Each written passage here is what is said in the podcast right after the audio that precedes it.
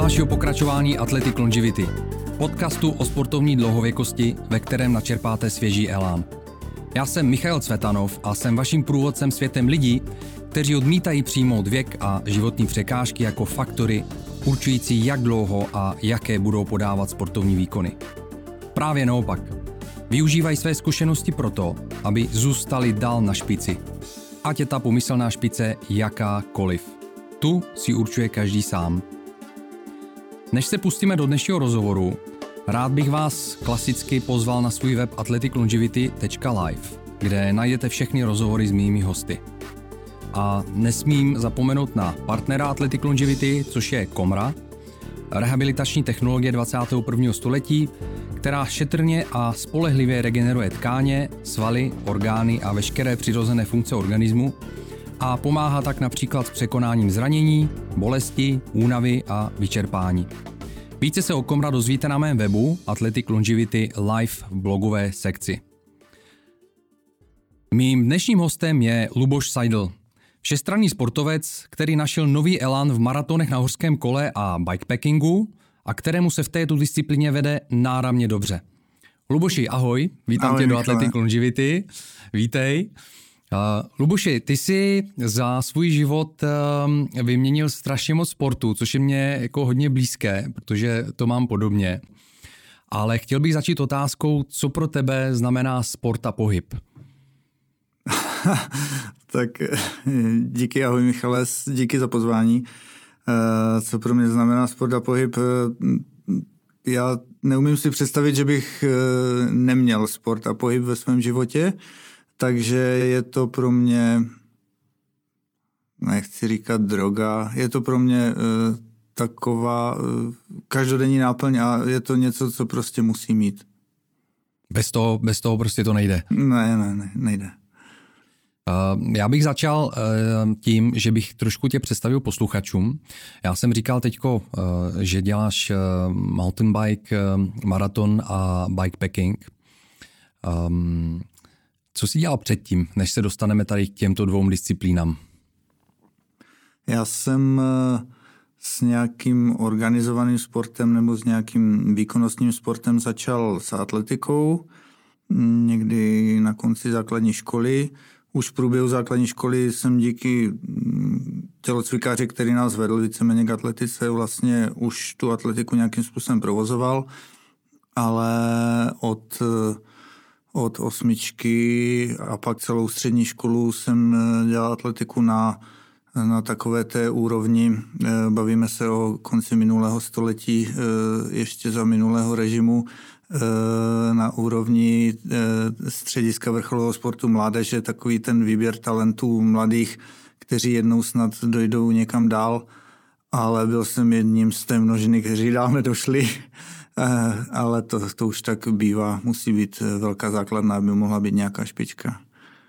A co pokračuje, co, co následovalo potom?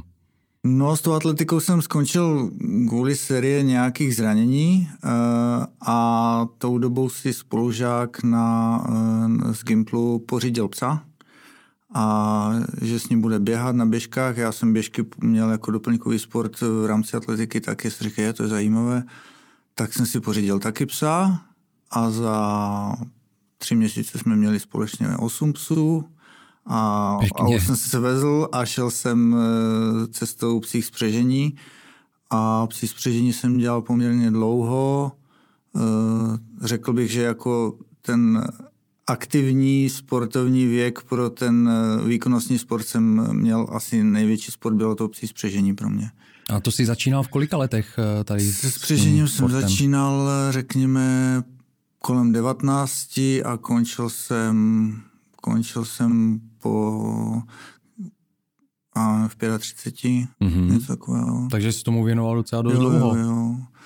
To, to tam ten psí spřežení, a je třeba říct, že psí spřežení v České republice je uh, na vysoké úrovni, že české psí spřežení speciálně disciplíny s menším počtem psů, čili uh, ty jedno, dvou psí disciplíny a případně čtyř psí disciplíny jsou světová špička, že tomu se Eh, rovnají jenom skandinávci a jinak, jinak asi nikdo ne, není schopen na světě konkurovat. řekněme masově, jako výjimky samozřejmě můžou být všude. A, eh, a teď nevím, kde jsem chtěl dojít. No já se zeptám, já využiju tady tu chvilku a zeptám se, čím si myslíš, že to je, Luboši, protože mně přijde, že opravdu jako Češi jsou dobří v takových zvláštních sportech, ve kterých nikdo jiný není tak dobrý, respektive jsou dobří v tom jenom ty lidi v té dané zemi, kde třeba se to vymyslel ten sport, jo, nebo založil. Myslím si, že eh, bylo období, kdy jsme měli velké štěstí na skupinu dobře motivovaných lidí a kvalitních lidí a chytrých lidí, kteří byli schopni eh, i zainvestovat do kvalitních eh, zvířat, což je samozřejmě jedna z podmínek, protože pes je, je součástí výkonu, tou vyšší součástí výkonu než ten, než ten člověk samotný, a, nebo ti psi. A zároveň eh, byla, eh, zároveň byla spousta lidí ochotných se učit a, a učit se od nejlepších a tak nějak díky tomu, že jsme dobře se sdíleli informace a myslím si, že to celkově jakože byla vlna, která se zvedla nahoru a tu výkonnost je rychle zvedla. Řekl bych, že to byl obrat v pěti sezónách, kdy se jakože z z otloukánku na mistrovství Evropy nebo na mistrovství světa Češi dostali až ke stupňu vítězu a, a, a tam se drží pořád, protože ta úroveň už tady taková je a pořád je dost já už v tom sportu teda úplně nejsem, ale pořád mm. jako je, výkonnost je taková a myslím si, že je i ta základna taková, že pořád je dost lidí ochotných tomu, tomu dát to, co to chce a věnovat se tomu naplno, jak, jak to vyžaduje každý sport, když chceš být na špičce, mm. tak tomu musíš prostě dát. No mně přijde, že uh, mountain biking, teda mountain uh, maratony plus uh, bikepacking, že to je taky taková disciplína, která je trošku uh, mimo ten mainstream a opět vidím, eh, ty jsi zástupce eh, českých závodníků, že se daří Čechům jako na světový úrovni, aspoň to tak vnímám, možná mě opravíš, a že to je podobný i jako s tím eh, s curingem nebo s, tím, s těmi psími spřeženími, že to je takový netypický sport a,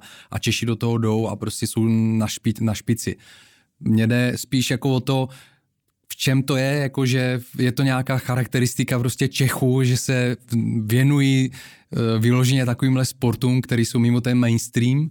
Já si myslím, mm, eh, tak, já zkusím říct eh, bikepacking mm-hmm. a mhm. pak zkusíme najít, jestli si tam nějaké společné vodítko najdem, jo? Okay. Protože já, já, já jsem nad tím nikdy takhle nepřemýšlel, díky za otázku, je to jako zajímavé. Uh, u bikepackingu strašně pomohlo, uh, že Honza Kopka udělal tisíc mil v Československu, ten závod napříč Československem jeden rok tak a druhý Slovensko-Česko, eh, kde a dokázal ho nějakým způsobem spopularizovat mezi obecnou cyklistickou veřejnost a vůbec mezi veřejnost, že vlastně eh, asi normální civil, který se trochu zajímá o sport, tak pokud mu řekneš tisíc mil, tak řekne jo, aha, tak to jsem viděl v televizi někdy. Jo. Takže takže se jako to dostalo do povědomí a ten závod eh, je jeden z těch těžších, jako z, když se dneska na to mezinárodně dívám, tak je to jeden z těch těžších závodů, který opravdu ten, kdo ho absolvuje, tak uh, musí podat jako dobrý výkon a ti, co jedou vepředu, tak podávají úžasné výkony.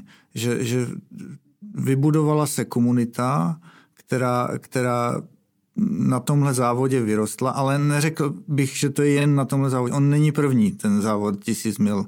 Je to úplně první závod je Loudání, jako v Česku, kde je taky komunita.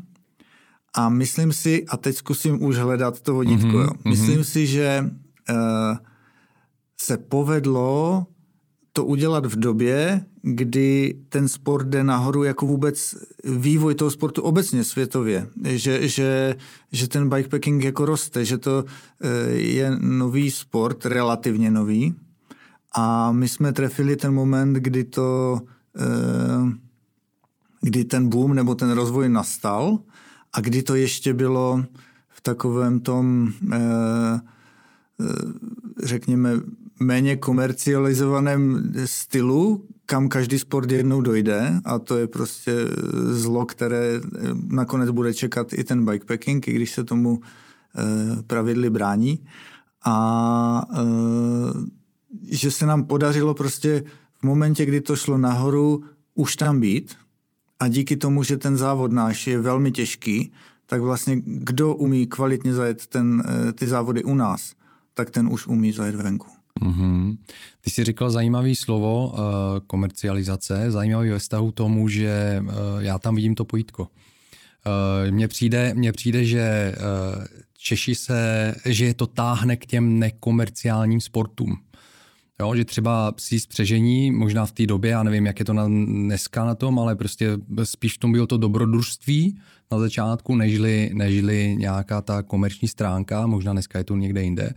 A možná je to tady tohle.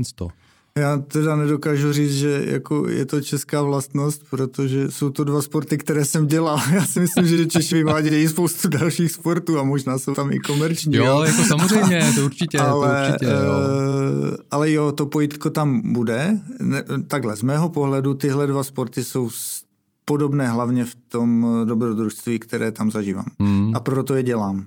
I, i v tom svým spřežení, já jsem sice dělal spíše kratší tratě, ale jeden rok jsem eh, byl na Aljašce a tam jsem přičichl k dlouhým tratím, což by se mi strašně líbilo dělat, ale ty možnosti tady u nás, kde prostě, já nevím, co pět kilometrů musíš křížit asfaltku a kde sněhové podmínky jsou problematické a když tak si v Národním parku, což je na druhou stranu taky problematické, tak, eh, tak nejsou na dlouhé tratě prostě podmínky v Česku.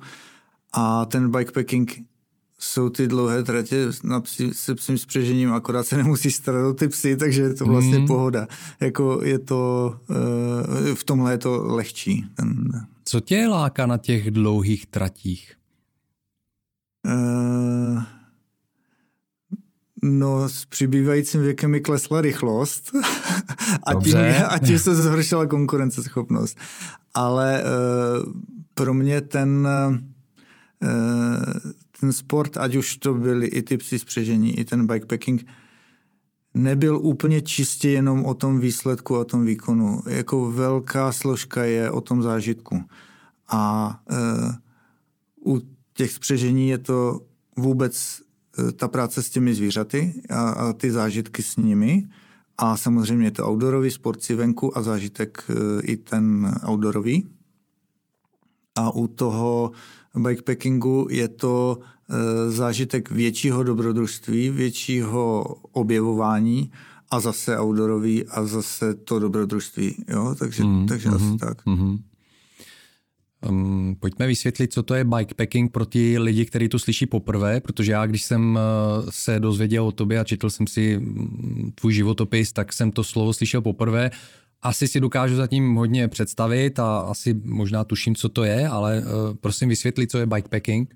Jasně, jasně. Uh, to je důležité, protože ať víme, o čem se bavíme. Uh, bikepacking je, uh, je cestování je sportovní cyklistika, kde zároveň cestuješ a zároveň nemusíš vysloveně závodit. Může být bikepacking jakože v úvozovkách e, turistickém nebo nějakém e, rekreačním způsobu, ale e, cestuješ kompletně zbalený na kole, všechno si vezeš na kole, e, ještě je to bez podpory, čili nesmíš mít podporný tým, musíš být e, jako soběstačný. Jediné věci, které můžeš využít, jsou veřejně dostupné. To znamená, že, že můžeš nakoupit v obchodě, protože jídlo na dlouhou trať si nevezmeš sebou jako na celou. A teď ještě, co to znamená dlouhá trať, tak je to tak, že už musíš spát, Jo? Což znamená, že pro někoho to může být 400 km a už musí spát, jo? ale někdo prostě dokáže ujet 1000 km a za tu dobu si dvakrát na 15 minut natáhne na autobusové zastávce, jede dál a nemusí spát mm-hmm, jo? a nemusí mm-hmm. být nabalený. Jo? Takže to je, to je strašně složité, jako ta míra jako v kilometrech to neberte. Já bych to bral ve dnech. Za mě osobně bikepacking začíná po páté noci, a, ale samozřejmě ty bikepackingové soutěže jsou řekněme od 800 kilometrů bych už to považoval za, za bikepackingové jako ty závody nebo soutěže. Ono je to jako, že závod, že na konci se změří čas, ale a u spousty akcí se ani nezměří čas, ani se nevyhlásí výsledky, že je to jako, že jenom uh, jako akce společná bikepackingová, ale od 800 kilometrů bych to bral a ty úplně nejdelší závody jako otec, praotec bikepackingu je Tour Divide v Americe, což mm-hmm. je mhm. z Banfu v Kanadě eh, do Antelopa Wells v Novém Mexiku, čili je to z Kanady eh, napříč celými spojenými státy od severu k jihu až na mexickou hranici. A ten má 4000 400 pade kilometrů, 2750 mil, něco takového. Mm-hmm. A mimochodem dneska startuje, takže, takže to... Tak to máme dobrý datum. Jo, máme, máme super datum. takže eh, tak bych asi zhrnul ten bikepacking mm-hmm. a eh, ještě existuje slovo bike touring a to je opravdu nabalený na těžko, jedu odsaď na dovolenou na Jadran v uvozovkách. Jasně. Jedu kolem světa, jedu, já nevím, napříč uh, Afrikou od severu k jihu, jo, mm-hmm. nebo z Aljašky do ohňové země. To, to už je bike touring, protože už to je o té turistické části, už to není o tom, o té výkonnostní, i když samozřejmě ti lidé předvádějí jako výkony. A to je něco, co tebe neláká? Já na to dojdu. Jo, jo, jo. Eh, zatím mě to neláká, zatím ještě to vnímám, že jsem schopen eh, v tom bikepackingu, jako že i zatím mě láká ho jezdit na výsledek a na výkon. A zatím si myslím, že ještě jsem nějakým způsobem konkurenceschopný, že si to i, i tím závodním způsobem užiju. Ale v těch závodech právě skupina vpředu těch chrtů, co se jako honí, mm-hmm. a pak je tam eh, strašně veliká skupina eh, těch lidí, kteří si to jedou užít. Bike turářů. Jo, ale ne, t, t, když to jedou závod, tak bych řekl, že to je pořád tak, bikepacking. Pořád, Bike touring je, už máš fakt nosiče a máš ty veliké brašny asi jak kamion. Jo. Jasně. A ten bikepacking je i o tom jako eh, s tou metodou na lehko. Mm-hmm. Jako co, co nejmíň a, a to i ti lidé, co nejedou na výkon, se snaží na lehko, aby prostě sebou netáhli uh, tuny věcí. Takže, takže v, tom, v tom závodě eh, je, je prostě skupina těch výkonnostních a těch, eh, těch co si jedou užít. Jo? Mm-hmm. Těch, a, a oni mají lepší zážitky, jakože mají jiné zážitky. My máme ten jakože sportovní zážitek a máme samozřejmě příhody, nějaké strasy a různé zážitky, co, se, co nás potkají a tihle ti lidé mají větší kontakt s tím, kudy projíždějí, mají více setkání s náhodnými lidmi, zažijou více zázraků než my.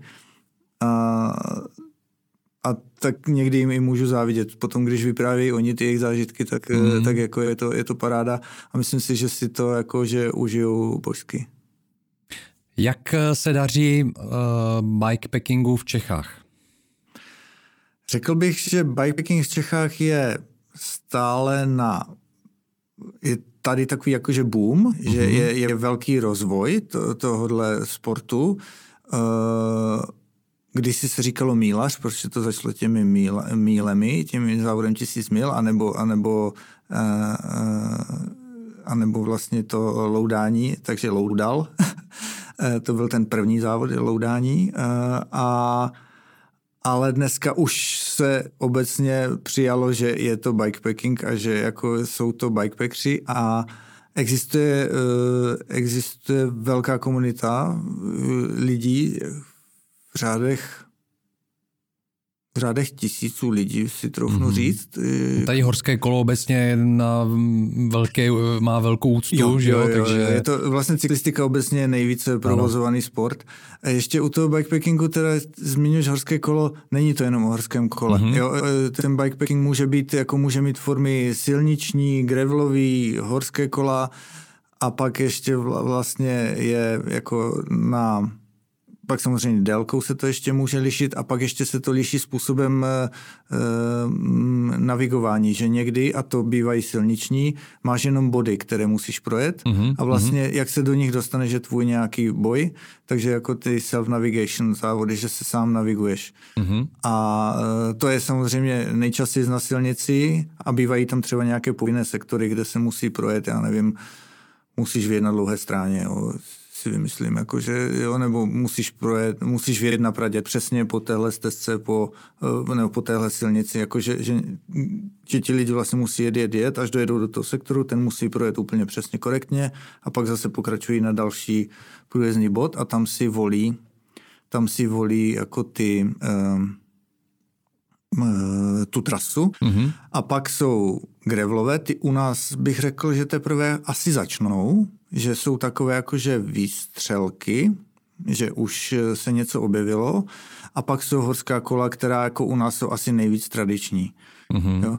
U těch silničních eh, je problém, že na tom je Česká republika malá. Jo, takže, mm-hmm. takže eh, protože silniční kolo je strašně rychlé, takže eh, to už se nebavíme o závodu přes jednu zemi. Jo, to už se bavíme na silniční kolo když vezmeš, že, že, se dělá, že se dělá, já nevím, 400 až 500 za den, na, jedou na tom silničním kole, tak vlastně za 8 dní, za 8 dní ti skočí o 4000 kilometrů, jo? Že, že to, mm-hmm. že to uh, už jsou závody, já nevím, z Belgie do Istanbulu, jo? nebo jo? A, a průjezdný bod je jeden Monventu a druhý je, druhý je na Štrbském plese, jo? A, a, a tak jako, jo, že, že to že to, ten rozměr na té silnici je, je, je na, to, na to je Česko malé.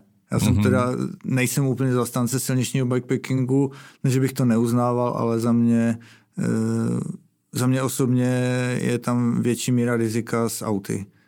Takže, takže to je pro mě něco, co nechci. Já se prostě, když, když už jako by mělo něco neví, tak ať si za to můžu já. No. Jasně, rozumím tomu.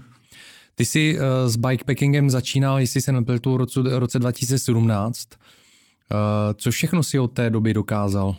Co se ti podařilo a i nepodařilo třeba?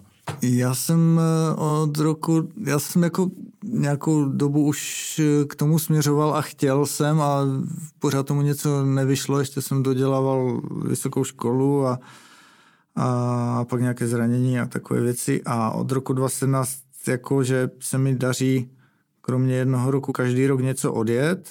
V roce 2017 jsem měl tisíc mil, to byl jakože můj první e, závod, to jsem skončil druhý. To byl tady to Československo. Československo, mm-hmm, no, no, no. A skončil jsi druhý? Skončil jsem druhý, pak jsem byl, pak 2018 jsem, jsem měl nějaké zranění, takže to jsme jeli s klukama takovou expedici přes Estonsko, to nebyl jako závod, ale mm-hmm. udělali jsme si takovou bikepackingovou prodloužený víkend a přijeli jsme Estonsko od jihu na sever. A, tak to bylo do 18, 2019 jsem měl dva závody, to jsem měl v Dubnu, jsem měl ve Španělsku závod Iberica Traversa, to bylo 1810 asi kilometrů. Bylo to z Tarify, což je nejjižnější bod kontinentální Evropy, ještě vlastně jižní než Gibraltar, úplně nejjižněji v tom, v ve Španělsku a cíl byl na francouzsko-španělských hranicích, už mm-hmm, ve mhm, Francii, mm-hmm. v Saint-Jean-de-Lys. A to byl závod, který si vyhrál? To jsem vyhrál... Na děleném prvním místě? Na děleném prvním místě, no. Byl to první ročník, což je což je taky dobré. Když je to první ročník, tak nikdo neví, do čeho se jde. Nikdo neví, jaké to bude a nikdo nemá informace, jaké to bylo loni. Mm-hmm. Takže se ztrácí výhoda lidí, kteří to jedou po páté a kteří už prostě ví, kde je jaká studánka a kde je jaký hotel a kde zavírají pozdě v hospodě. Neférová výhoda. No, no, no to, se, to, se, to, to třeba už se děje dneska u těch tisíce mil, mm-hmm. že, že lidi, kteří to mají prostě odjeté po šesté, po sedmé, tak oni opravdu ví, co je za tímhle kopcem a, mm-hmm. a i, i ta místa na bivák, která hledáš potom někdy v noci, když už jakože budeš spát, tak eh, když to prostě projel šestkrát, tak, tak jako to víš, tady bude krmelec. Rovnou zavřenýma okam, očima prostě přesně, skočíš přesně, do té trávy jo. a uspíš. Jo, a, a vlastně uh, a po té Iberice Traverze mm-hmm. jsem jel ještě tisíc mil a to jsem měl po druhé a to jsem to právě cítil, jaká to je výhoda, že jsem už věděl, aha, potáhnu ještě tady, tam je rozhledna, tam se dá vyspat, tam nebudou medvědi a, a podobné věci. A, a to jsem skončil pro změnu druhý na, na, tom, na těch tisíci mílích. Mm-hmm. A, tak vidíš, tak neférová výhoda vlastně jako nesehrála jako roli. Sehrála, uh, sehrála roli. Sehrála, sehrála roli, uh, věděl jsem, nebo takhle, možná ne ve výsledku, jo, ale, ale mnohokrát jsem využil to, mm-hmm. že mhm. jsem věděl, uh, co bude a uh, mám strašně dobrou paměť na místa, takovou tu a i, a i obecně geografickou paměť mám dobrou, jakože si načtu mapu, jako bych si to vyfotil do hlavy a strašně dobře si pamatuju, jak to v tom místě vypadalo a co tam bylo, tak e, moc krát jsem to využil. Jako. A ještě jsem teda už věděl, kde byly moje nějaké úskaly v předchozím, e, jako v tom prvním, na těch prvních mílích, mm-hmm. tak jsem si třeba Eh, na mílích se Brodí Vách eh, u Trenčína, asi na 550 km, tak jsem si prostě dva týdny předtím zajel eh, samozřejmě na kole k, do Trenčína a vzal jsem si plavky a boty do vody a prostě chodil jsem v tom brodu, chodil jsem tam hodinu, než jsem našel místo, kudy se to dá brodit, protože v ten rok předtím jsem udělal dvě chyby, jednak jsem spal před tím brodem a ve tři ráno, když jsem jako vstával a šel jsem, tak první, co je, že vylezeš ze spacáku a jdeš do vody, to je to jako průšvih, to, to už nikdy neudělám.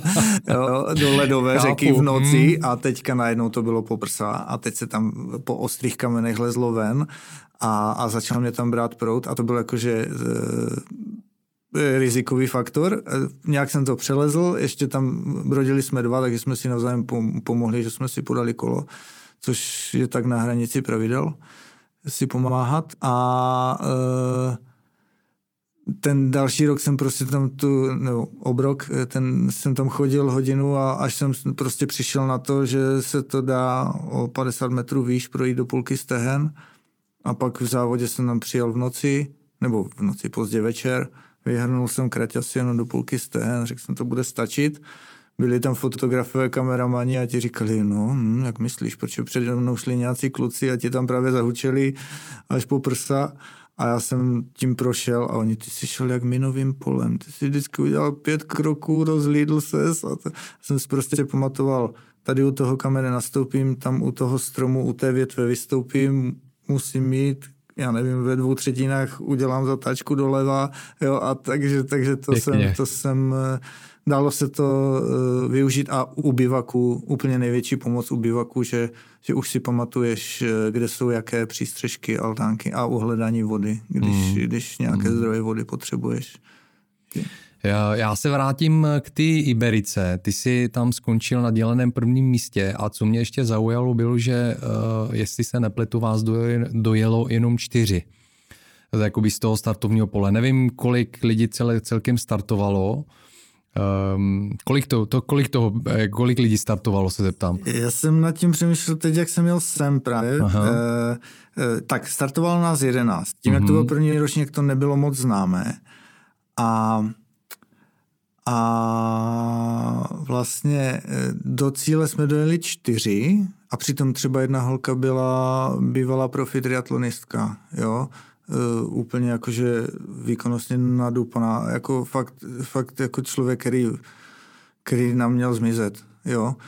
A uh, ten závod je, jak já bych řekl, že uh, trať na tisíc mil je náročnější, než byla v tom, ale to je strašně poctivý závod, ta, ta Iberika. Je to, je to, mm, je tam horko v tom Španělsku, jsou tam pouště, jsou tam sektory, já nevím, 200 kiláků bez vody a podobné věci. A e, já si myslím, že ti lidi nebyli úplně mentálně jakože připraveni na to, že to bude e, tak těžké, no, jakože to bude takové, jako ta, ta trať tak náročná. A ještě se tam stalo, že po nějakých čtyřech dnech úplných veder, nebo třech dnech úplných veder, zašlo dva dny v kuse lít, ale jako lilo, jak když hodíš kýbl s vodou a on nepřestane téct, jo? To je jako, že furt, furt to prostě byly provazy vody. Uh, bylo to drsné, teda i, i pro mě. Mm-hmm. A jsem tam jednu, brodili jsme nějaké řeky už trošku rozvodněné, jsme museli jako překonávat, to se mi zalilo dynamo, co mi potom přestalo fungovat nabíjení a, a hlavně mi už odešli, odešli citlivost na rukou, na prstech, hlavně mi promrzly jako prsty, že jsem už neuměl řadit, jo, že jsem musel jako, pořád jsem uměl brzdit, ku podivu, mi vyšly jako prsty na brždění, mi, mi furt ještě fungovaly a na řazení už, už mi nefungovaly, tak jsem prostě řadil pěstí, jo, mm-hmm. a, a jako prostě jsem si vždycky tam naboxoval nějaký převod, jel jsem dál a e, vlastně dojeli jsme do cíle čtyři, co jsme byli první čtyři, že jsme tomu dešti ujeli o den dřív. Jo, že, mm-hmm. že, že my jsme jako, my jsme byli v tom dešti, ale, ale už jsme byli na suchu a ještě ti lidi za náma byli další den v dešti. Že, že jsme asi měli trošku kliku eh, na počasí. Já si teda umím představit, že by byl ještě jeden den v dešti. Jako je, to, je to krutá představa, ale někdo to, někoho to zlomí. Mm-hmm. Mm. Ty jsi zmínil uh, mentální přípravu. Máš nějakou mentální přípravu? Jak na to chodíš? Uh,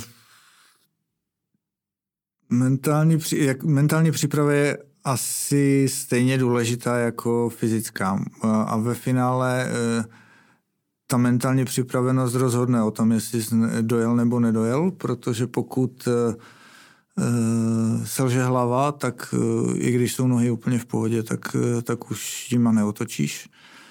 A naopak, pokud hlava pořád jede, tak, tak ta hlava najde cestu, jak se dostat do cíle, i když už ty nohy netočí.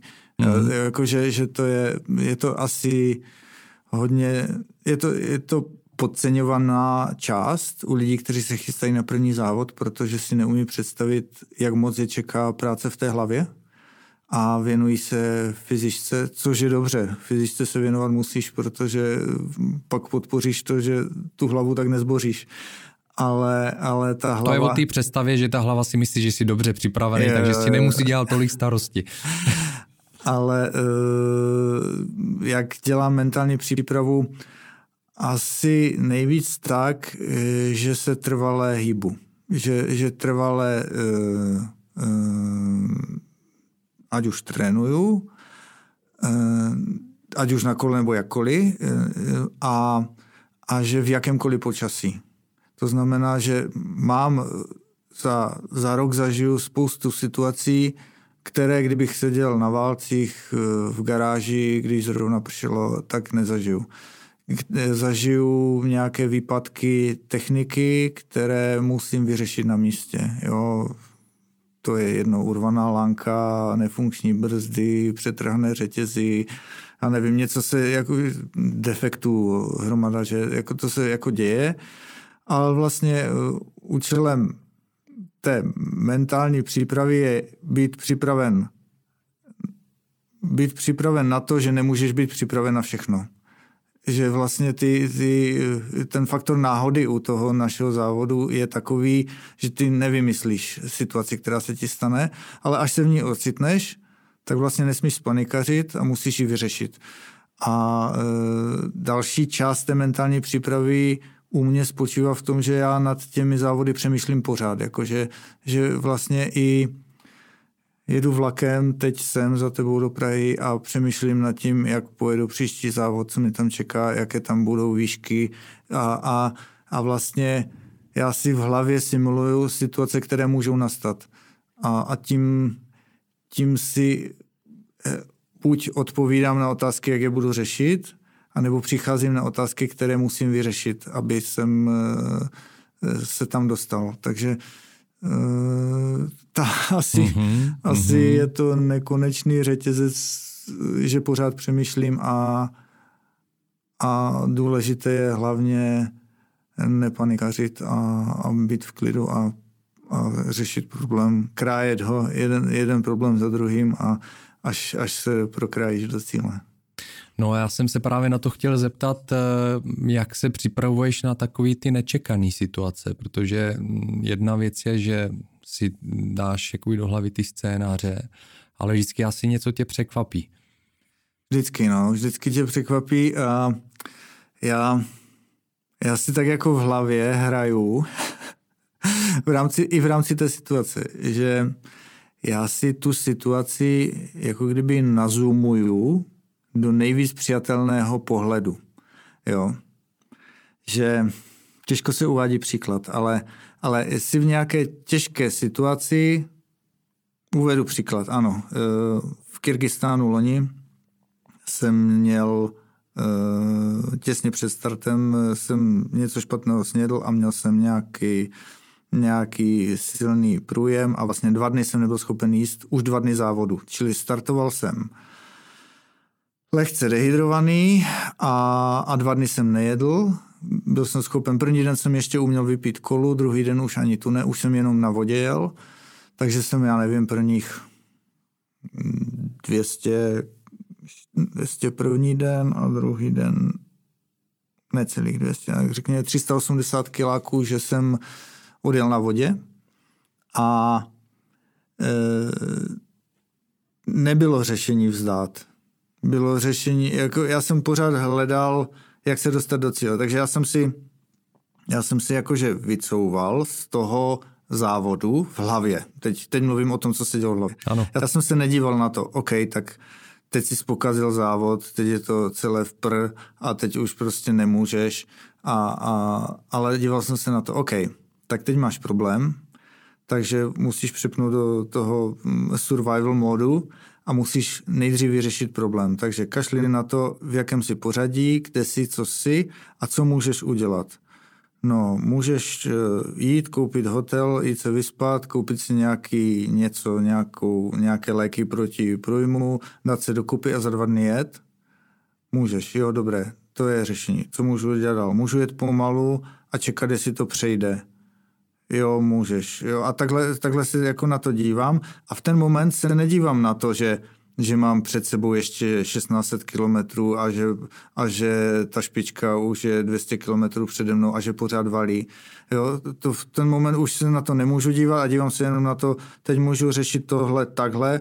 Řešil jsem to tak, že jsem pokračoval dál, protože jsem pořád nějak mohl a pořád jsem věřil, že přijde okamžik, kdy se to uklidní, protože jako to nejsou nekonečné věci tady, tenhle ten problém. Jako kdybych si usekl nohu, tak to by byl průšvih, jo, ale, ale hm, takže, takže takhle jsem si jakože nechal jsem závod v těch myšlenkách být a řešil jsem jenom tu situaci, až, až se to prostě po dvou dnech najednou večer uklidnilo, tak, tak jsem se dobře vyspal a třetí den jsem začal závodit a až v ten moment na mě padlo to, že jsem si pokazil závod, jo, jakože mm-hmm. řekněme, pak jsem, pak jsem cítil, že jsem, měl jsem úplně neskutečnou sílu, ten třetí den jsem fakt jako strašně dobře zajel, ještě jsem do kopce předjel Jay Petroveryho, což je jedna z úplných ikon tohohle sportu. Vyhrál Tour Divide asi pětkrát a já jsem pro ně, kolem něho projel jak rychlík, jak rychlík přes stanici. To musel být dobrý pocit. Bylo to super a, a říkal, jo, tak nejsi úplně jako, že to na tom tak zlé tak, tak pojď, tak, tak pojedem. A pak jsem si říkal, no tak teď to nepřežení. Jako, a teď jsem zase začal přemýšlet, přemýšlet, jak dál, abych to vlastně jsi schopen se za den spálit, jako jenom mm-hmm. z euforie, že, že, to, že jako si na tom dobře, ale prostě přede mnou bylo, přede mnou bylo furt ještě 14 kilometrů závodu a to ještě se každému něco stane. Jo? A ono se ve finále každému něco stalo. Takže, takže jako to dopadlo tak, že že jsem nakonec dal pátý, no. Že jsem jako, a, to, a jsem na kilometru, já nevím, 500, 560, jenom kolem 600, někde byl jako první point. Mm. A teď jako já už jsem viděl, a že ti první dva, že už jsou den přede mnou, ne? No tak To, jako, že to, to jako úplně prostě jsem nachytal den jo, za, za, za, za tři dny. To, to, to je masakr. To prostě rána, jo. Ale to už jako, tak tak ty dva už jsem nedojel. No. To, je, to je masakr a to mě připomíná eh, další tvojí příhodu, který jsem si četl, to je ten La Masakr z roku 2019 a tam se ti zase přihodilo něco jiného. Můžeš, můžeš trošku to rozvést, prosím? Jo, jo, tam, uh, to byl závod, který pořádal právě uh, jak jsem v tu Iberiku Traverzu, v tu Španělsku jsem dal na tom děleném prvním místě, tak se mnou dojel Ital eh, Nikola Kanzian a ten pořádal uh, italský závod La Massacre. A prostě my jsme si strašně sedli s, s tím Italem a říkám, jo, super na podzim, jednodenní závod, to není bikepacking, to je jakože maraton dlouhý, dvoustovka, asi 4000 převýšení. A říkám, je super jako ho ještě potkat, jako, jako tak, tak zajedem si na La Massacre, ještě jsem zverboval jsem další, další tři kluky uh, od nás, takže, takže nejel jsem to jakože solo, jeli jsme to, eh, jeli jsme to takový jakože víkend eh, s klukama, že jsme tam byli čtyři Češi a eh, je to, je to takový grevlovo-bajkový závod, který jako, jako maraton jednodenní s s asi třemi checkpointy jako bufety, jako občerstvovačky, a, ale nejede se, jak se u nás jezdí maratony, značená trať na fáborky a, a šipky a takové věci. Jede se to na navigaci, že máš mm-hmm. GPX soubor v navigaci a jedeš, naviguješ se podle liney na počítači což je princip těch bikepackingových závodů na té fixní trati, kde máš danou, tak vlastně taky nikdo ti prostě 1500 km přes Kyrgyzstan to neověší favorkama, takže to, takže to se jezdí jenom na, na tu navigaci. A tak to bylo takový stejný prvek a hlavně já jsem se chtěl potkat s tím Nikolou, takže pro mě to byl ten, tenhle ten jako uh, uh, princip, nebo proč jsem tam byl na tom závodu. A Sjelo se tam, byl to v Itálii teda, v, eh, sjeli se tam jedno hezčí kolo než druhé, ti Italové mají úplně úžasná kola. Mm-hmm. Většinou teda e, grevlová kola tam jela, protože tam bylo z těch 200 kilometrů se první stovka jela mm, rovinama, takovýma jako fakt grevlovýma cestama po rovinách, tam to strašně letělo. A, a pak se vělo do hor a, a ta druhá stovka zase byla jakože, jako postivá řehole jako v těžkých kopcích. Když vezme, že se tam nastoupili 4 tisíce a to se nastoupilo až v té druhé půlce, jo? Že, jako, mm. že, že, to, že jako půlku, půlku si jenom lítal po rovině a pak úplně si zodrovnal nohy a pak si začal jezdit pořádné kopce a všichni už byli v křečích. A stalo se mi tam, eh, hlídal jsem si jako předek balíku, tam se hodně mělo v balíku a nejdřív jsem vyletěl z trati v nějakém sjezdu, protože někdo prudce zabrzdil a, a rázem se ta vlna přenese o čtyři lidi před tebou, někdo prudce zabrzdí, další, další brzdí a už jsem prostě, uh, bych do nich vletěl, jak jsem tam do nějakého příkopu Vůbec nevím, jak jsem to přežil. Prostě jsem wow. byl příkopem, úplně, úplně jsem si říkal, to snad tady nebude žádný betonový ten nic, nebo, nebo nějaký velký šutr, ale prostě jenom jsem se spevnil, držel jsem kolorovně a ono to prostě dalo. Takže super, zařval jsem si, pěkně jsem se vylekal. Předek mi odjel, protože mi spadly brýle, tak jsem se vrátil, vzal jsem si brýle a, a jel jsem dál. Dojel jsem si předek, dal jsem si předek a odjeli jsme ve skupině čtyř, pěti lidí, říkám, super, bude klid, teď už jsme jako lidi, kteří výkonnostně si odpočívají, eh, odpovídají a, a pojedeme. Na Češ, eh, na Češ jsem měl defekt. Jo, tak jsem si opravil defekt a, a jedu dál a, a chtěl jsem si doskočit skupinu, druhou skupinu, ve které jel jeden z těch eh, kluků, co jsme byli spolu, Viktor, jako co jsme byli spolu, tak jsem si doskočil Viktora, paráda a říkám, oni neumí sjezdy, na dalším kopci to pošlu, pojď za mnou, odjedeme jim a doskočíme si do té první skupiny. Tak jsem si najel na předech skupiny, ve sjezdu jsem to poslal dolů A, a Viktor to se nechal zavřít a byl až třetí a oni ho prostě na těch grevlech nestíhali, tak, tak ho od, odslonili a, a zůstal jsem sám. Říkal, OK, jsi sám, tak si dojeď předek. Tak jsem valil do té první skupiny, ale věděl jsem, že už na ně nemám, takže už prostě jet si svoje tempo, ale furt jsem se jako snažil hodně a poslal jsem to k zemi v nějakém sezdu na nějaké mokré trávě. Úplně nevinný pád, jako takové sklouznutí.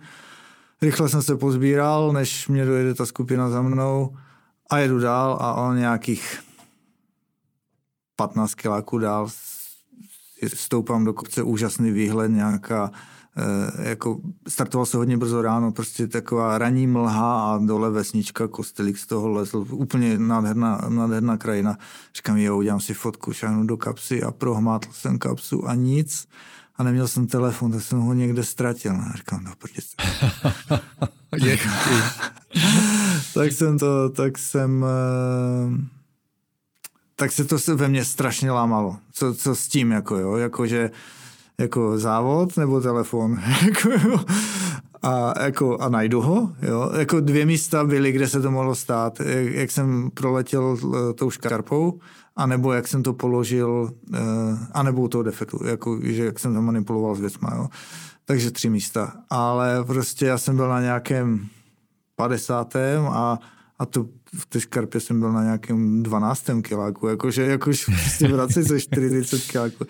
Říkám, no OK, no tak co, tak, tak v nejhorším se vrátíš, tu trasu máš, vynecháš ty roviny a vezmeš to proti směrem do hor a potkáš kluky a dojdeš s ním do cíle. Jako, když už jsi v Itálii, když už jsi prostě tady v, na krásné trase na horách v Alpách, jako, tak, tak, si to, tak si to pojď užít. Jako.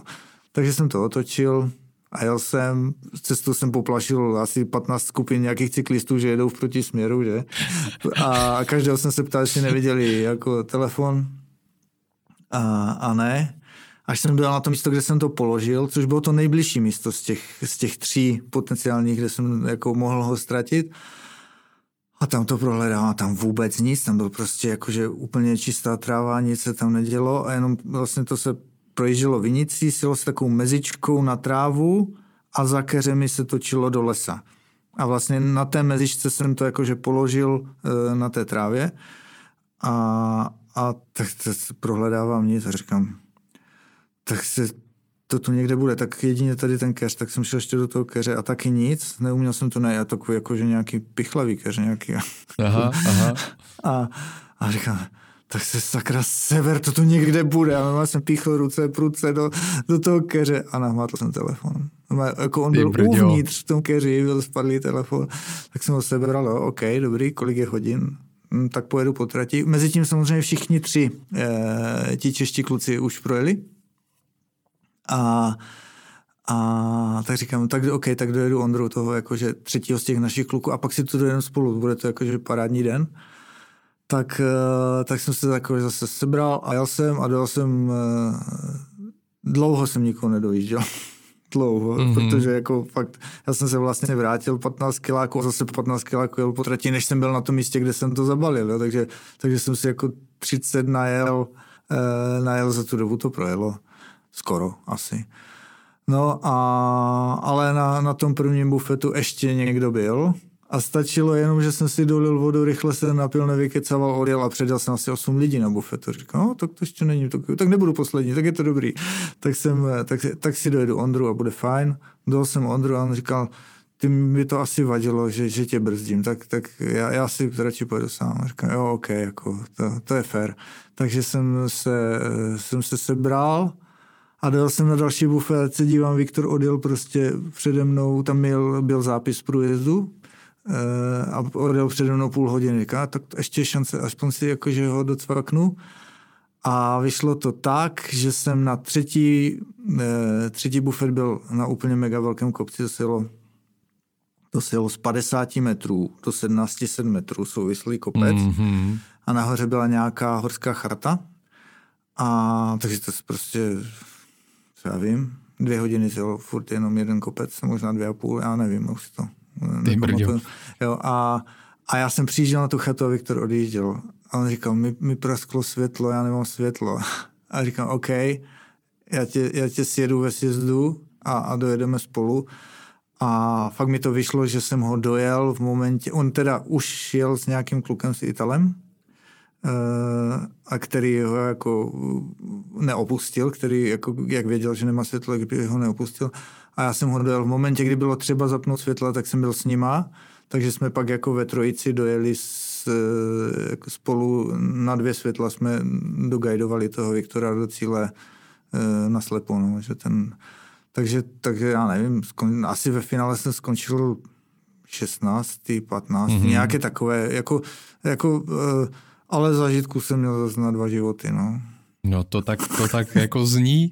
A e, opět, e, jestli se napletu, jsem si přečetl, že dojelo jenom 40% těch e, závodníků. Je to tak, je to tak. Strašně hodně jich vzdalo, mm. protože protože oni prostě pak najednou nechápali, že jsou tak, a přitom jsou doma, že jsou tak velké prudké kopce, jak si vzali ty grevly a mysleli si, že taková pohoda, jak to tu první hodinu bylo, ne první hodinu, tu první kilo, jak se jelo, že takové to bude až, až do cíle, tam to bylo jako jenom takové zvlněné.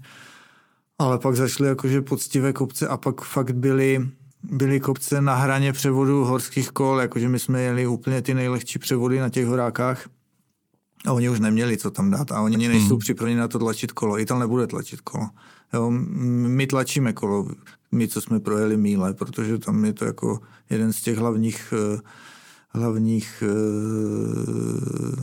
eh, jedna z hlavních dovedností. Mm-hmm, jo? Mm-hmm. Takže prostě slez kola tlačit je pořád pohyb, jo, a pak na něho vylézt a jet, jo, a si dál, jo, a ten sleze a nadává, že by měl tlačit, ale za tu dobu já už nasedám na kolo, jo, takže, takže to tak je, no. No mně přijde, že jedna, jedna z těch vlastností je přizpůsobivost, tak jako mm, jak vypráví, že jako být otevřený tomu, že se může stát cokoliv a prostě ty situaci se jednoduše přizpůsobit, jo? mít takovou vnitřní, vnitřní um, uh, jak se tomu říká, humble, být humble. Um, pokoru. Já takovou pokoru, ano, mm. přesně tak prostě přijmout tu situaci, tak jako když budu tlačit, budu muset, tak budu tlačit, ne? Jo, je to, je to přesně o tom, je to hodně uh, já to, eh, já to jakože ještě je jedna věc eh, nenadávat. Jakože, nebo takhle, OK, těžký kopec, tak eh, řeknu, kdo to jsem dál, jo. ale, ale takové myšlenky, já se na to vykašlu, já to já končím to prostě vůbec protože já jsem se přihlásil. To je můj, jediný, komu můžu nadávat, jsem já. Já jsem chtěl, ať je to těžký závod, protože lehký jezdí kde kdo a to by mě ani nebavilo, kdyby to bylo jako, že v úvozovkách zadarmo. Jako prostě mm. jeden, jeden dnes již nežijící legenda tohohle sportu, který organizoval Eh, Transcontinental Race, což je právě ten, jak se jede eh, z Belgie až do Istanbulu, každý rok jinak teda, eh, což je silniční self-navigation závod, tak Mike Hall, ten řekl, ten řekl anything that's worth everything, everything that's worth anything is never easy. To znamená, cokoliv, co za něco stojí, není nikdy snadné. Jo, takže, takže to to je velká pravda, kterou, když na ní přijdeš, tak si spoustu věcí ulehčíš. Mm-hmm. Ve svém podcastu pravidelně zmiňuji komraterapii a není to náhoda. Na základě vlastní dlouholeté zkušenosti jsem přesvědčený o tom, že komra dokáže velmi efektivně podpořit sportovní dlouhověkost.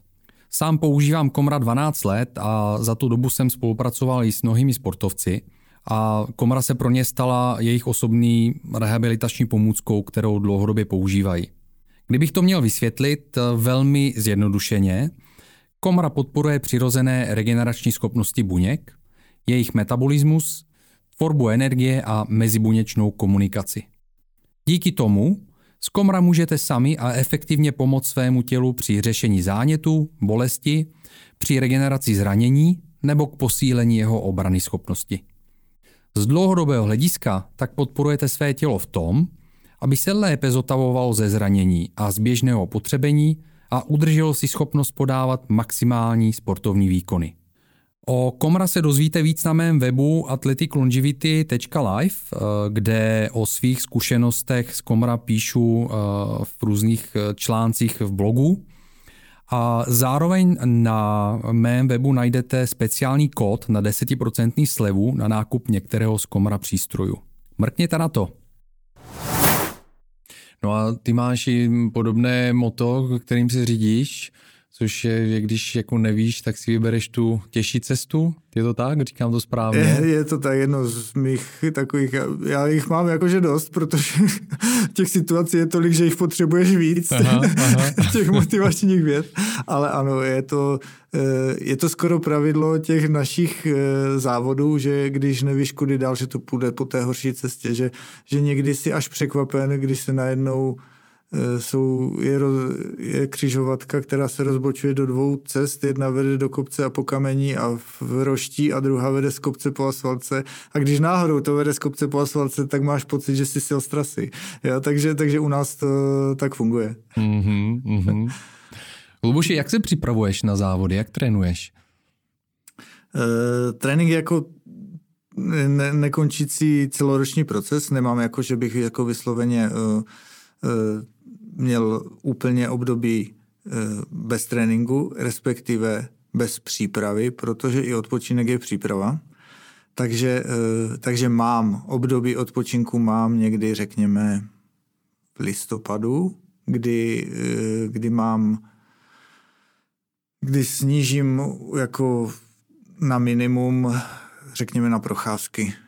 Jo, snížím nějakou moji přípravu, ale když bych pak šel od toho listopadu dál, směrem k závodům, které jsou někdy v létě, tak, eh, tak v zimě hodně, eh, já teda spolupracuju, spolupracuju s, s trenérkou, eh, s Martinou Chrástkou, která, která, mě, která mě koučuje, protože jsem sám sebe přetěžoval, když jsem se tam sám trénoval.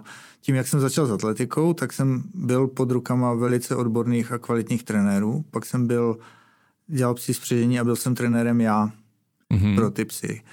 A strašně jsem využil eh, znalosti z té atletiky, že se dalo hodně přenést, aplikovat pravidel jako nějakých přípravných období a silové a, a rychlostní práce a podobné věci. A e, stejnou cestou jsem sám sebe připravoval i na ty míle, i na tu Iberiku, ale eh, dostal jsem se do stavu, že jsem eh, začal jít moc kvantitou a méně kvalitou toho tréninku a, a začal jsem mít pocit, že stagnuju, takže jsem eh, přizval trenérku, aby, aby mi pohlídala, že ta skladba toho mého tréninku je vyvážená. Že mě přinutí k k nějakým vyšším intenzitám, které jako úplně nepotřebuju v úvozovkách pro ten samotný výkon v průběhu závodu. Ale v rámci přípravy je to důležité, aby ta moje výkonnost rostla. Jo? Takže, takže, takže mm, spolupracuji s Martinou Chrastkou, která je bývalá běžkařka, a e, běžkaři jsou strašně silově připravení lidi, takže je to velký fanda posilování. Mm-hmm. a a díky tomu hodně běžkuju, eh, hodně posiluju. Dva dny v týdnu mám nějaké posilovací, i v průběhu sezony teď, eh, posilovací tréninky vložné. Hodně protahuju. A e, tu cyklistiku mi dávkuje e, v tom přípravném období jen já říkám za odměnu, ale jako ona tam pořád nějaká cyklistika je, ale řekněme, že v tom zimním období na kole jsem jenom jednou nebo dvakrát týdně, že, že to nemám víckrát, jo, a k tomu je nějaký Nordic walking, nějaký běh, nějaké běžky, nějaká koloběžka uh, a posilko. Mm-hmm. Jo, a uh, posilu teda s vlastní váhou, nechodím jakože uh, do fitka zvedat železo, ale uh, je to i s tím kompenzačním cvičením spojené, že vlastně kompenzuju nějaké ty mm, přetíž, přetěžování, které se na tom kole děje. Eh, zvlášť na těch dlouhých trasách, jak si v té strnulé pozici, tak, eh, tak to vyžaduje. Eh, a tím, jak se pak blíží, blíží pak ten už pak jaro a ta, už ta sezona, tak už to pak směřuje k tomu kolu samozřejmě víc. Mm-hmm. Jak mm-hmm. sníh, tak už prostě na ty běžky nevylezeš. I když teda uh, i kolečkové běžky, jo, tak jo, běžky a kolečkové běžky uh, v tom přípravném období používám. Uh, teď jsem si už tak jako řekl, že už by se mi líbilo, už jsem dlouho nebyl na běžkách, že by se mi líbilo si aspoň kolečkové běžky zase vytáhnout. Jo, že už, jo. už je červen, už mi začíná chybět. a a jak to časově, tak úplně největší složkou toho tréninku je cesta do práce a z práce. Že, mm-hmm. že vlastně, eh, když vezmeš, mám to autobusem půl hodiny s cestou na autobus a, a z autobusu do kanclu to mám tři čtvrtě hodiny, tak to je tři čtvrtě hodina, kterou když budu na kole, tak já to stihnu rychleji, tak vlastně je jako ztracená, když budu v autobuse. Jasně. Jo? A mm-hmm. to už máš hodinu a půl za den, jo? takového cestování do práce a z práce. Samozřejmě autem to svoukneš rychleji. Ale eh, takže největší, úplně největší složka je, je do práce a z práce, takže dá se říct, že dvoufázově, ale řekněme, že jeden je, jedna ta fáze je takový jenom ten přesun do práce a druhá je jako trénink. Já na tebe prozradím, protože nenatáčíme to, že tu máš kolo sebou a že jsi přijel z Ostravy a že zítra zpátky jedeš do Ostravy na kole. Tak jenom, aby posluchači věděli, že trénuješ neustále. Jo, je tak. Je to tak, je to... Teď se mi povedlo, chystám se na nějaký maraton na Oberdrásal, který bude za dva týdny, 25. června bude. Mm-hmm. Holešově a teď se mi povedlo minulé dva víkendy, poslední dva víkendy, že jsme vždycky s klukama jeli nějakou dvoustovku a zítra mi to hodí třístovku, mm-hmm. 300 něco a že to bude takový jako dobrý eh, jako impuls v tom tréninku, v té, v té vytrvalosti. Ale samozřejmě měl jsem tenhle týden nějaký rychlostní trénink a měl jsem ve středu nějaké posílko. Mm-hmm. Lubuši, ty jsi teď eh, před eh, necelými dva měsíci dojel eh, Italy Divide. Jak to dopadlo, ten závod pro tebe? Italy Divide je jeden z věhlasných závodů v Evropě na, na horských kolech. Začal jako na horských kolech, ale každý rok ho dělají jednodušší. A bohužel letos už byl na můj vkus spíš grevlový než, než na horské kolo. Uh, já jsem se na Italy Divide přihlásil na ročník 2020, ale bohužel na duben 2020, ale v dubnu 2020 v Itálii byl nejhorší průšvih s covidem, takže se zrušil, převedli nám přihlášku na 21, ten se, ten se zrušil, ale pak se jel v náhradním termínu eh, v, v červenci, někdy začátkem prázdnin prostě, ale to už mi kolidovalo s jiným závodem, na který jsem se chystal do toho Kyrgyzstánu, takže jsem eh, ten Italy Divide nejel a jel jsem ho až letos, vlastně na dvakrát přenesenou přihlášku. A eh, bylo to, je, to, je to závod, který startuje v Pompejích eh, u Neapole, vyjede se přes Vezuv a pak se jede, pak se jede do Říma, za Římem se jede na Sienu, ze Sieny na Florenci, Boloňu, Veronu a Cílie na, u Lago Garda v Torbole na severním, trať. severním cipu. Itálie je celá nádherná. To je právě, ano, právě ano. takže ta trať je, je postavená tak, je postavena tak, aby si ji užil jako zážitek kulturní a gurmánský. Mm-hmm.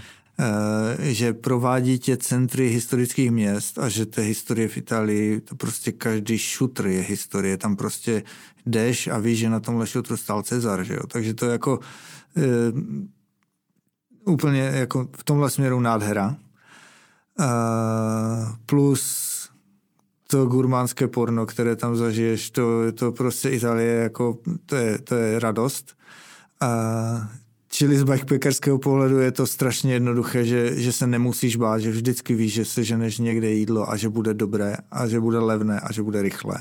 Což jsou jako ty, uh, my hledáme rychlé jídlo a hodně jídla, mm-hmm. a pak, pak teprve hledáme, pak teprve hledáme uh, kvalitu a pak teprve hledáme cenu. Jo, jakože že u nás je to jedno, prostě když to bude benzinka, bude to bageta a hlavně, že můžu jet dál, jo. Takže, takže v tomhle Itálie to prostě, tam je všude paniny, pasta, pizza, všechno, že jo, a, a je to hned, jo.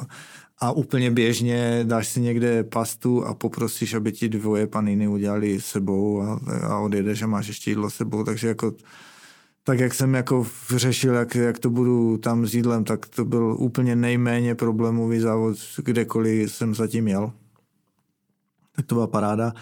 No a má to 1300 kilometrů, ale z toho 500 kilometrů je úplná rovina. Ale jakože úplně, úplně totálně bez, bez vlny. Jakože vlna je, že přejdeš přes most. A to je jakože všecko. A to na mě nebylo. Strašné bomby se jeli. Jakože se přijel Vezův a pak se jelo 300 po rovině. A pak vlastně, jak je ta pácká nížina mezi Boloňou a Veronou, tak se jelo zase 200 po rovině. Jo.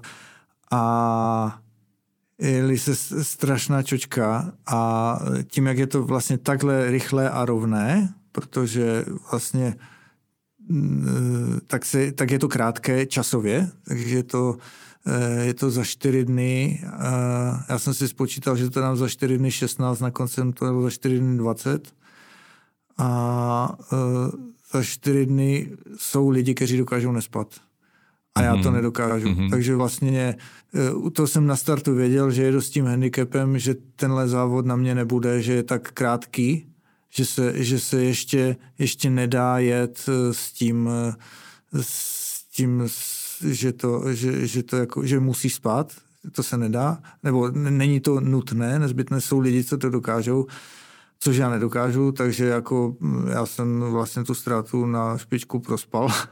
Kromě nějaké navigační chyby. Hned první den jsem udělal navigační chybu, eh, která asi, asi mě stála jako ten můj závod v tom, že jsem uh, už za Šera se objížděl nějaký, nějaký tunel, ještě jsme jeli podél moře právě u té, u té Neapole, uh, objížděl se nějaký tunel jakože bokem, že se nejelo tunelem, jak jeli auta.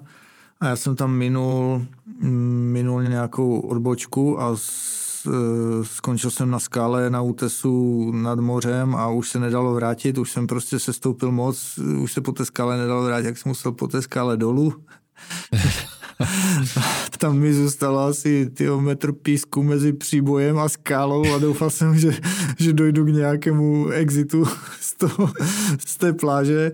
Takže jsem tam, já nevím, nechal jsem tam, co já vím, hodinu ale strašné křeče jsem z toho chytil, protože jak s tím naloženým kolem, jako leze se skály, tak není to sranda. Wow. naštěstí, naštěstí stejnou ptákovinu udělali ještě jeden Španěl a jeden Scott, takže jsme tam byli ve trojku. takže, jsme si navzájem aspoň mohli podat kola, jinak bychom se tam někde zřítili, to by byl fakt průšvih. A no a já jsem vlastně počítal, že zkusím první noc nespat, ale jak jsem měl ty křeče a už jsem byl jako úplně silově jsem si, jsem si odrovnal nohy, celkově i já, Uh, tak jsem uh, zastavil na nějakém jídle, kolem mě už projelo lidí, já jsem byl tyjo, tak 70. nebo já nevím, který jsem byl, fakt nevím. A tak jsem se najedl, nabral jsem si nějaké jídlo a, a věděl jsem, OK, tak jako nedá se svítit, budeš muset spát, protože v tomhle stavu nemůžeš jako jet dál. Ještě se tam jel nějaká, eh, jeden kopec tam byl, takový výstup od moře eh, do 500 metrů k nějakému, nějaké observatoři, to už jsme šli úplně pod mě a tam jsem věděl, jo, jako budeš spát, takže jsem zastavil, Zabivakoval jsem, koukal jsem v jednu ráno jsem zabivakoval, koukal jsem se na radar, že bude ve čtyři pršet, tak OK, takže jsem ve tři vstával, ať mě to nestihne, eh, nestihne spláchnout, fakt začalo pršet. A e, já jsem vyjel a, a nebyl jsem dobře vyspaný, nebyl jsem dost vyspaný, potřeboval jsem o něco víc, ještě jsem jako do těch čtyř jsem potřeboval, ale, ale prostě nemohl jsem a dojeli jsme si u nějaké ranní kavárny v 6 ráno v nějaké vesnici, jsme si dávali kafe a potkalo se nás tam asi pět, z toho dva kluci nespali a ti byli úplně totální zombí. Jakože ti jeli fakt durch a, a jedna holka a dva jsme byli, co, co jsme jakože byli po bivaku, aby jsme byli jako normální. Jako, a jsem říkal, no tak takhle bys vypadal, no tak jo. A tak jsem jako jel a bylo takové nevlídno, takové sichravé počasí, nebavilo mě to, defekt, vůbec jsem neměl motivaci, strašně jsem jakože e, neuměl jsem si říct, že to mám hodit za hlavu a jet. A trvalo mi to až do Říma. Až, až na 350 km, kde jsem byl jakože druhý den v poledne, a tam jsem si ještě zastavil normálně restaurace, nechal jsem se svatba, já jsem radlavý špinavý. Říkal, já si sednu tady bokem. Ne, ne, ne, to je v pořádku, pojďte sedněte si. To by se u nás nestalo, tam by nás hmm. asi vykopli. Hmm. A, a to, nebo možná promoce, možná ne svatba, ale prostě oblekoví lidi, jo, rozumíš. Centrum Říma v neděli. A, a tam, tam jsem se najedl, a odjížděl jsem z Říma úplně jako laxní, teda nabral jsem, nabral jsem si čtyři e, bidony svěcené vody ve Vatikánu a pak jsem byl nesmrtelný už, protože už jsem pak po, potkal jsem kluka, nějakého Čecha, který mě, e, já jsem mu vděčný, protože mě motivoval. V ten moment mě strašně naštval, jo? že si ze mě utahoval, jo, tak tady z tohohle nebudeš psát článek, že jo, jo a tak. Ale a já jsem říkal, a proč já vlastně nezávodím, jo? Jako, že mi to fakt den trvalo, než jsem na to přišel, že jsem v závodě. No a tak jsem se rozjel, do večera jsem předjel, já nevím, 20 lidí, začalo pršet, já jsem furt jel, oni to tak jako různě postavali, ještě lidi kolem, já jsem furt jel. A, ale jako ta ztráta byla jako enormní, protože ten závod byl fakt krátký, takže jako, jako zahoď, zahoď, půl den jsem zahodil tím, jak jsem jako den byl laxní, jo.